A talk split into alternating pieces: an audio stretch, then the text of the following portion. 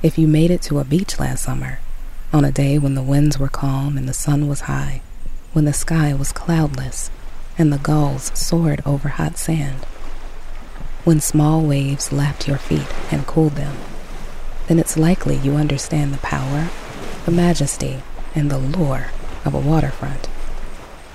Even today, not everyone has easy access to beaches. For some, distance is a barrier. For others, it's the expense if the beach itself has a fee for entry or the hotels and homes nearby are beyond a visitor's budget. But before the mid 20th century, beaches nationwide, like so many other public spaces, were segregated, making them even harder for black vacationers to visit. That exclusion gave rise to invention. Historically, black beaches opened in various U.S. cities, and until the desegregation of the late 1960s, those beaches found ways to thrive. They were semi hidden wonderlands of Ferris wheels and nightclubs, homes to some of the most star studded rhythm and blues concerts you can imagine, and the sites of elegant two story homes overlooking soothing waves. In Maryland, the legacies of such waterfronts are managed by those who remember them in their heyday or maintained by the families of the beach's original owners. This summer, we ventured away from all the sizzling fun in the city and set out for the serenity of those shorelines we found the sites of some of the most storied Maryland beaches that were founded and run by African Americans in the early to mid 20th century. We saw both what happens when a beachfront oasis is lost and when another is protected from the ravages of time. And we learned in the process that for some of Maryland's African American entrepreneurs, land wealth is a goalpost that moves as easily as the tide. I'm Stacia Brown, and this is The Rise of Charm City, Episode 18 Beach Your Bottom Dollar.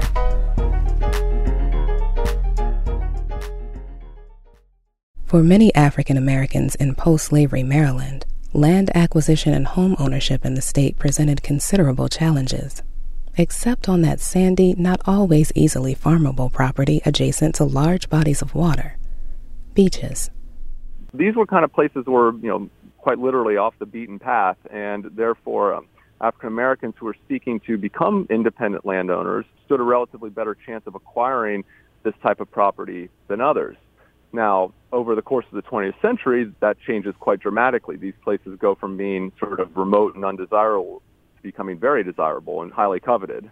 This is Dr. Andrew Kahrl.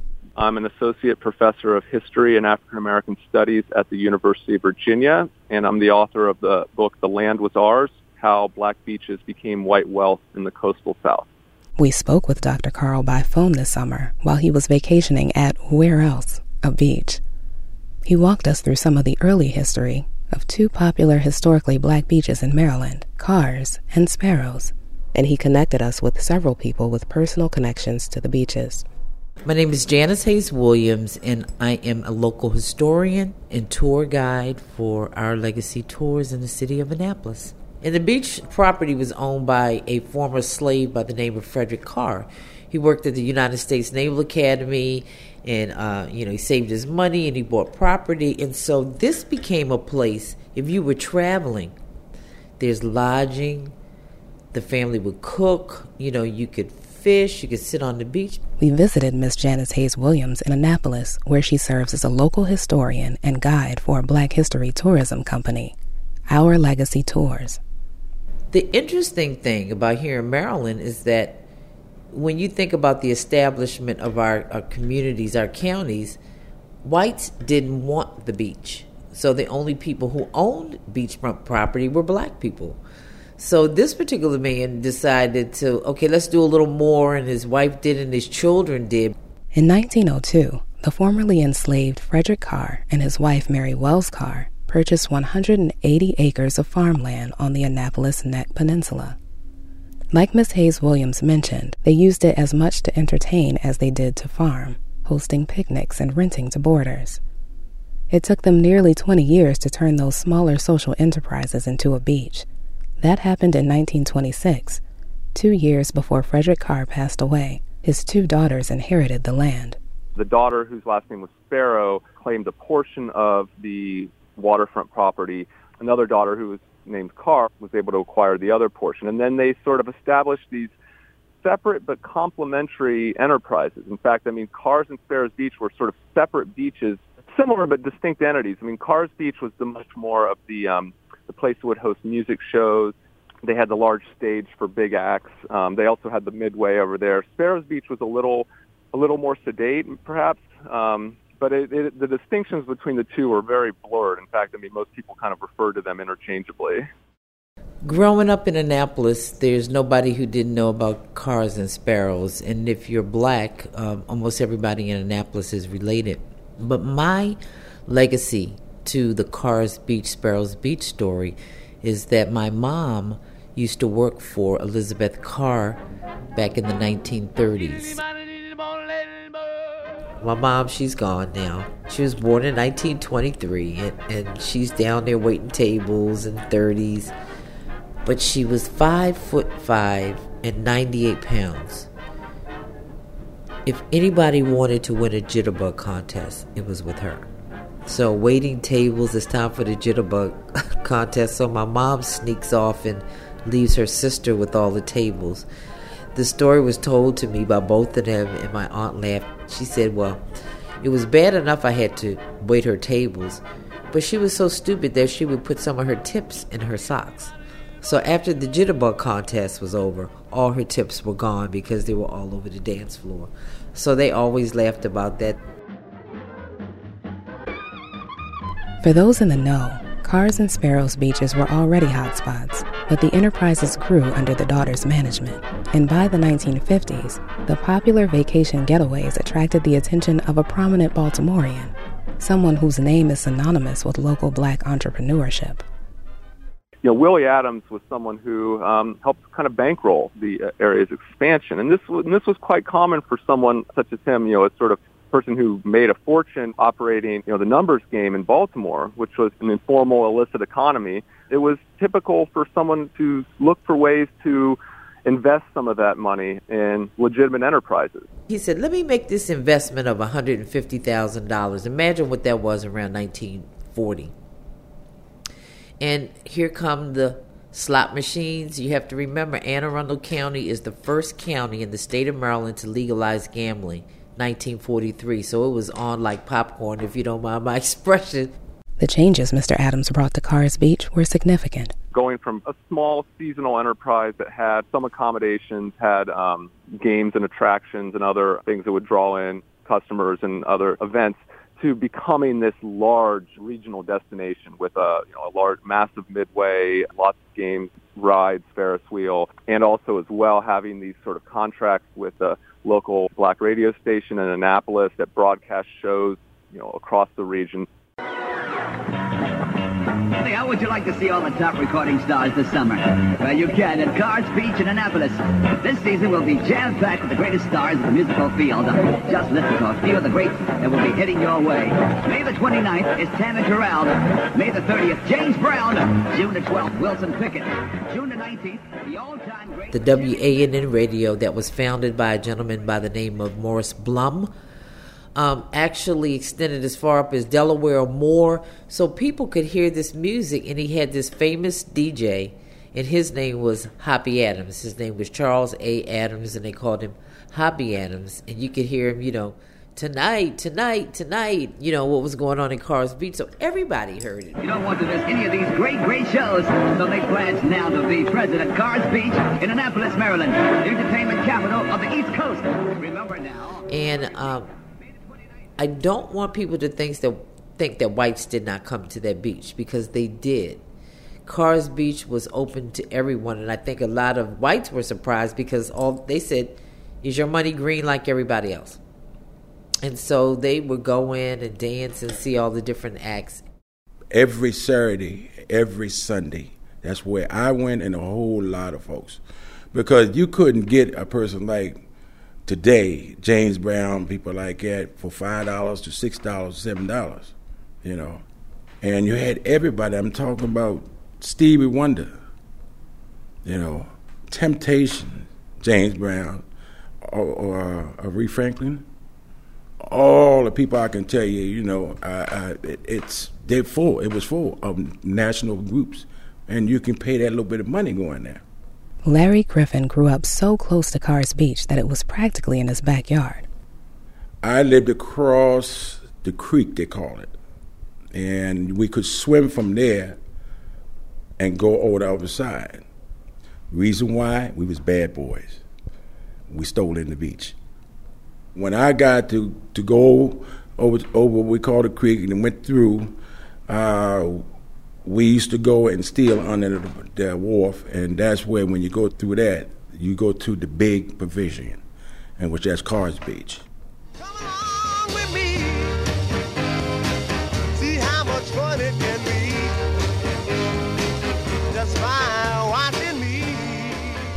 You heard that right. Mr. Griffin and his young friends used to steal into the beach by swimming under the wharf and into the beach proper.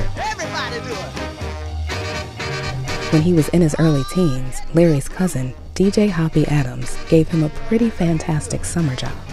To go back and forth in the dress room, make sure they have towels, make sure you do this, and make you do that um, for the for the national groups. And we did that for a long, for a long time. I did. So, and I can also go and see the the the, star, the show. We asked if there was any celebrity encounter that was particularly memorable. Oh yeah, uh, yeah, Tina Turner, Tina Turner. I walked her up to the step. Um, she was going up the step, and she dropped a purse, a little small purse, and it fell out. I gave it to the guy to give to her, and she came back over, gave me a kiss on the side, and she gave me a dollar. The only one gave me a dollar give me any kind of money. Um, I played down there. I played, uh, opened up with uh, George Clinton, George Clinton, and I played, uh, up with him, and uh, that's probably the only two times that I have a good time to get on the stage and do that kind of stuff. Yeah. We talked to another veteran of the famous Carr's Beach concert stage. My name is Winfield Parker of Ru-Jac Records. Oh, it was it was it was great. Um, people used to come there in, in cars. You know, some of them would hide in the trunks of the cars, and because they were charging per carload. See, but people would get out the trunks when they got up to the platform. Mr. Parker credits some of the earliest breaks of his career to his performances at Carr's Beach.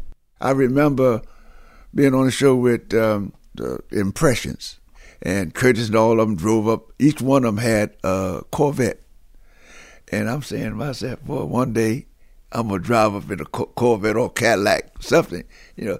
But it was just so different. Everybody used to love Carr's Beach. Carr's Beach was distinct on its own. It was uh, altogether different than everything else, you know. You felt kind of free there. It wasn't a lot of fights or things like that, you know. I mean, people just seemed like they came to have a good time.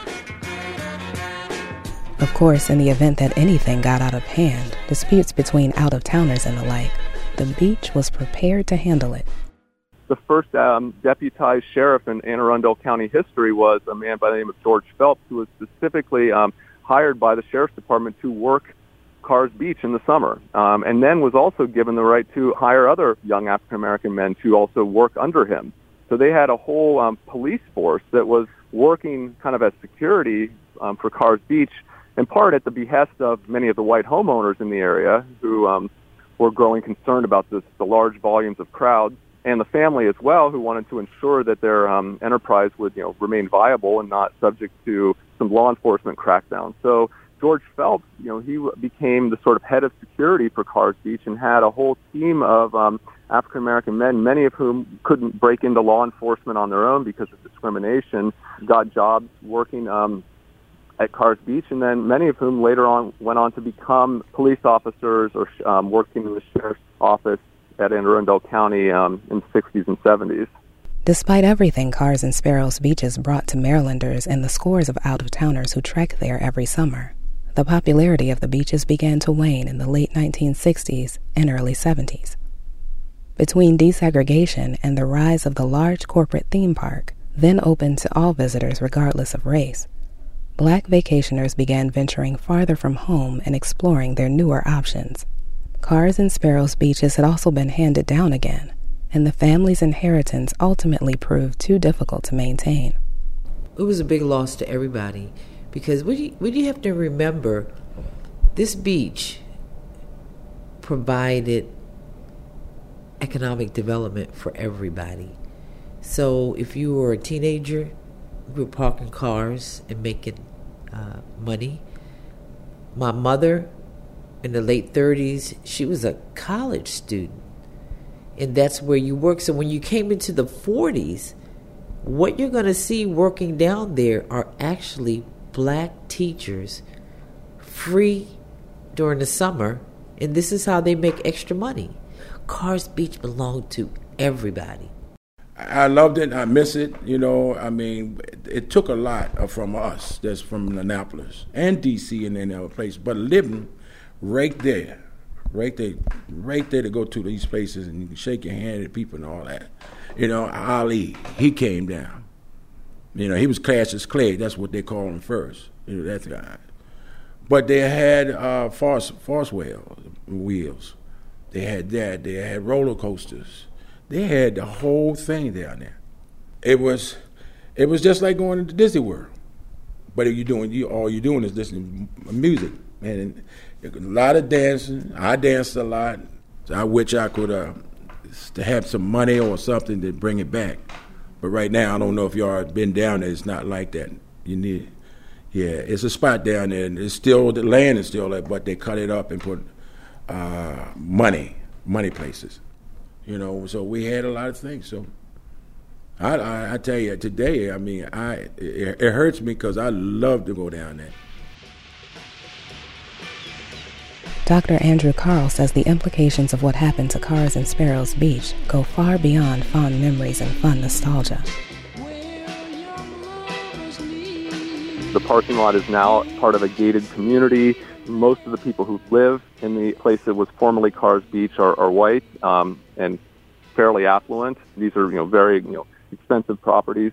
This place is worth now millions and millions of dollars, and really the family and the people who who had spent so much time and so much, you know, had put so much effort into making it what it was, never got a chance to see much of that wealth that it now generates. The communities are not only pushed aside, but they don't really get a chance to realize the, the the value of their land. It's not just the sort of memories and the culture and community that was lost, but it was also quite literally wealth. The land that African Americans owned in along coastal areas and waterways was uh, today some of the most valuable property in America. Developers, oftentimes working in coordination with local officials, um, quite literally sort of you know stole land right out from under the feet of black communities.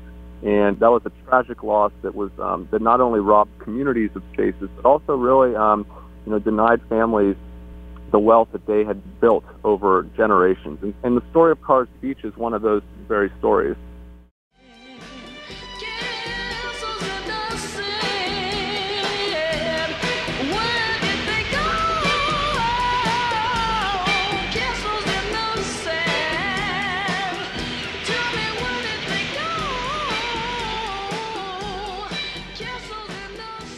You've been listening to The Rise of Charm City.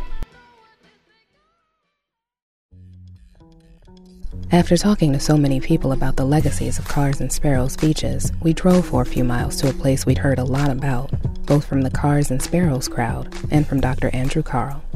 Highland Beach was incorporated as a municipality, so it had its own um, form of government. It was incorporated back in the 1920s by families who lived there specifically as a way to sort of defend themselves against attempts to um, develop and displace them. So they, you know, they had a keen sense of their own vulnerabilities, but also were very um, vigilant in protecting their identity.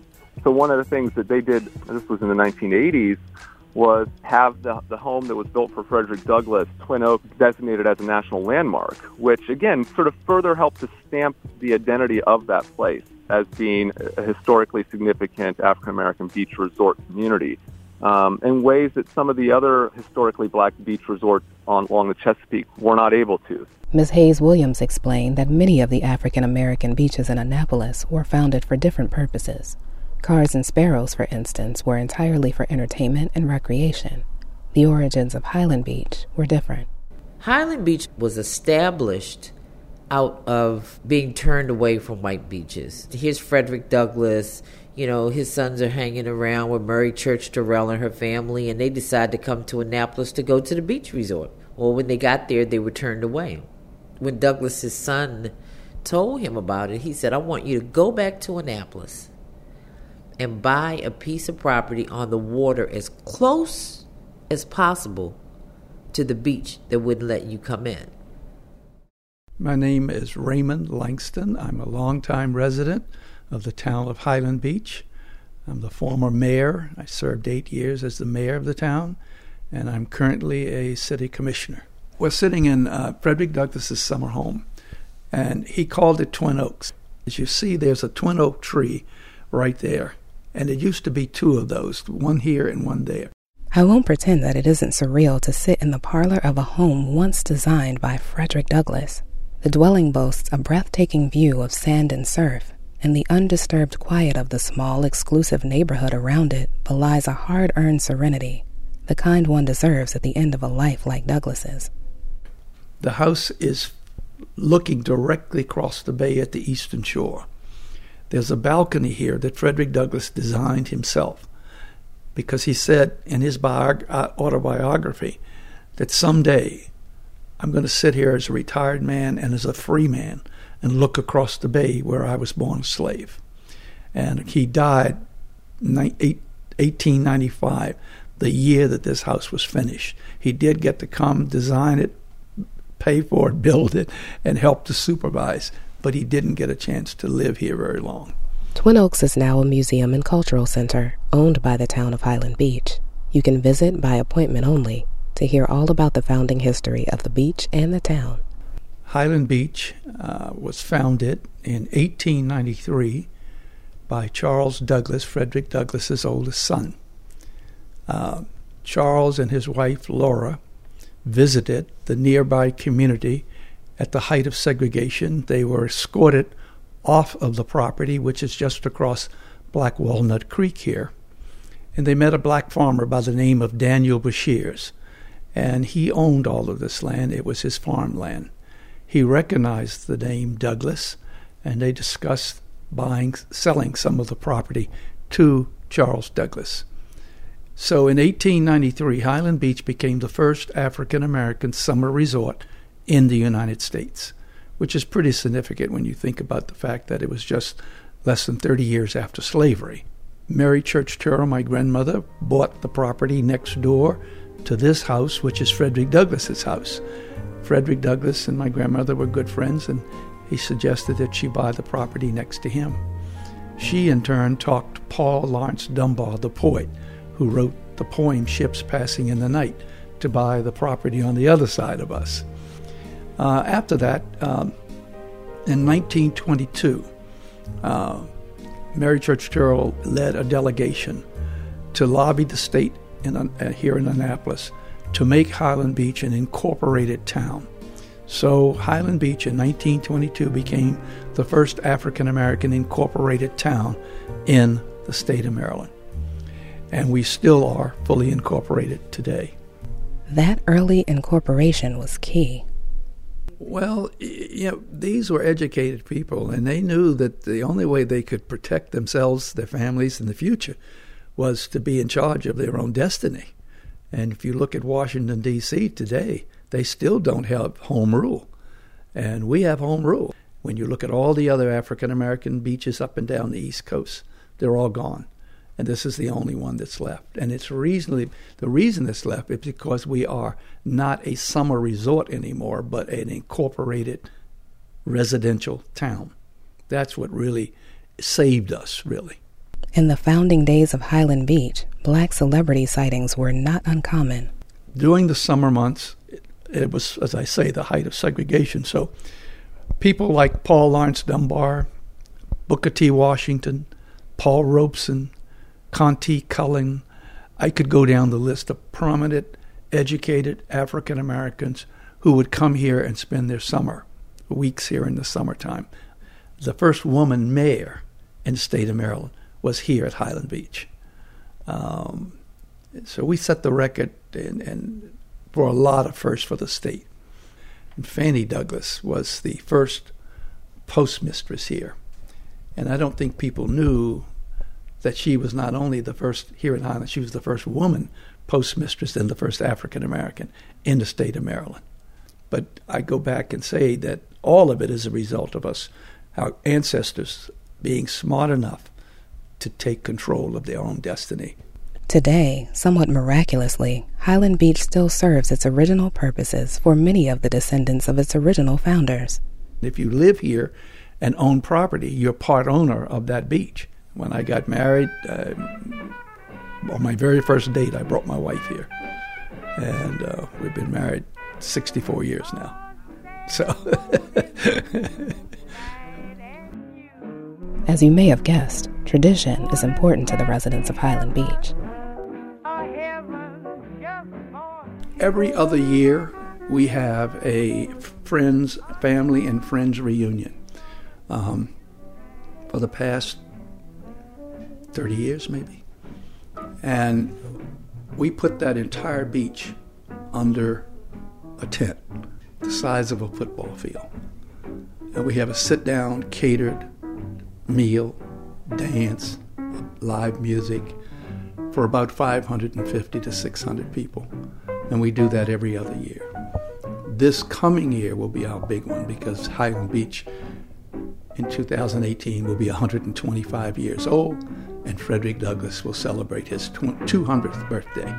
So that's going to be a, next year will be a very special year for us. Yeah, and it's a tradition to have that. We also have uh, the Fourth of July parade, picnic on the beach. Um, we have an event called the Watermelon Regatta, which is a sailboat races. We have quite a few boat owners, and they have a race, and then we have a picnic after the race. The winner gets a watermelon.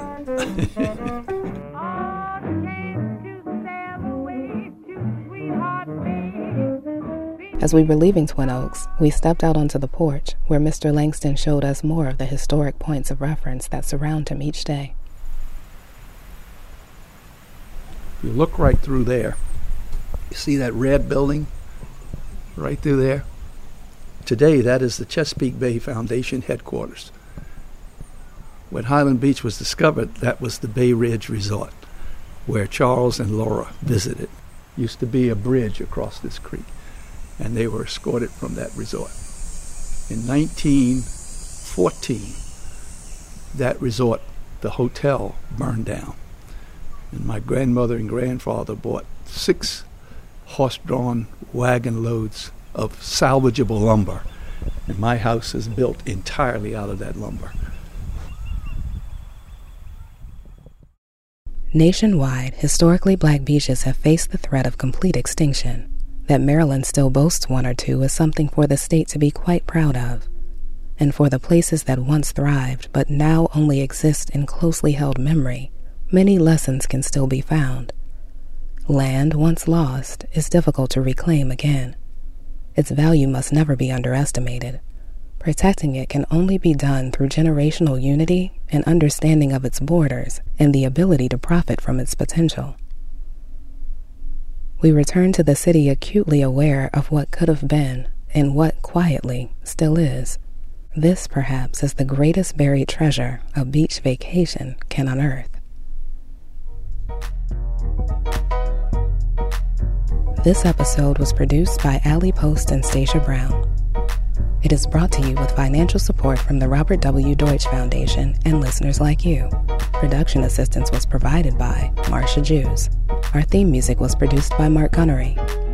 Visit riseofcharmcity.com to find out more about Carr's, sparrows, and highland beaches, and follow us on Instagram and Twitter. We're at Rise of Charm City. Longtime listeners know that our show was created in partnership with the Baltimore based public radio station WEAA 88.9. We've greatly enjoyed our station partnership, but new episodes of our show will be produced independently. We wish WEAA the best as it launches a new lineup of programming this fall. As always, you can find all episodes of The Rise of Charm City on SoundCloud, iTunes, and other podcast providers.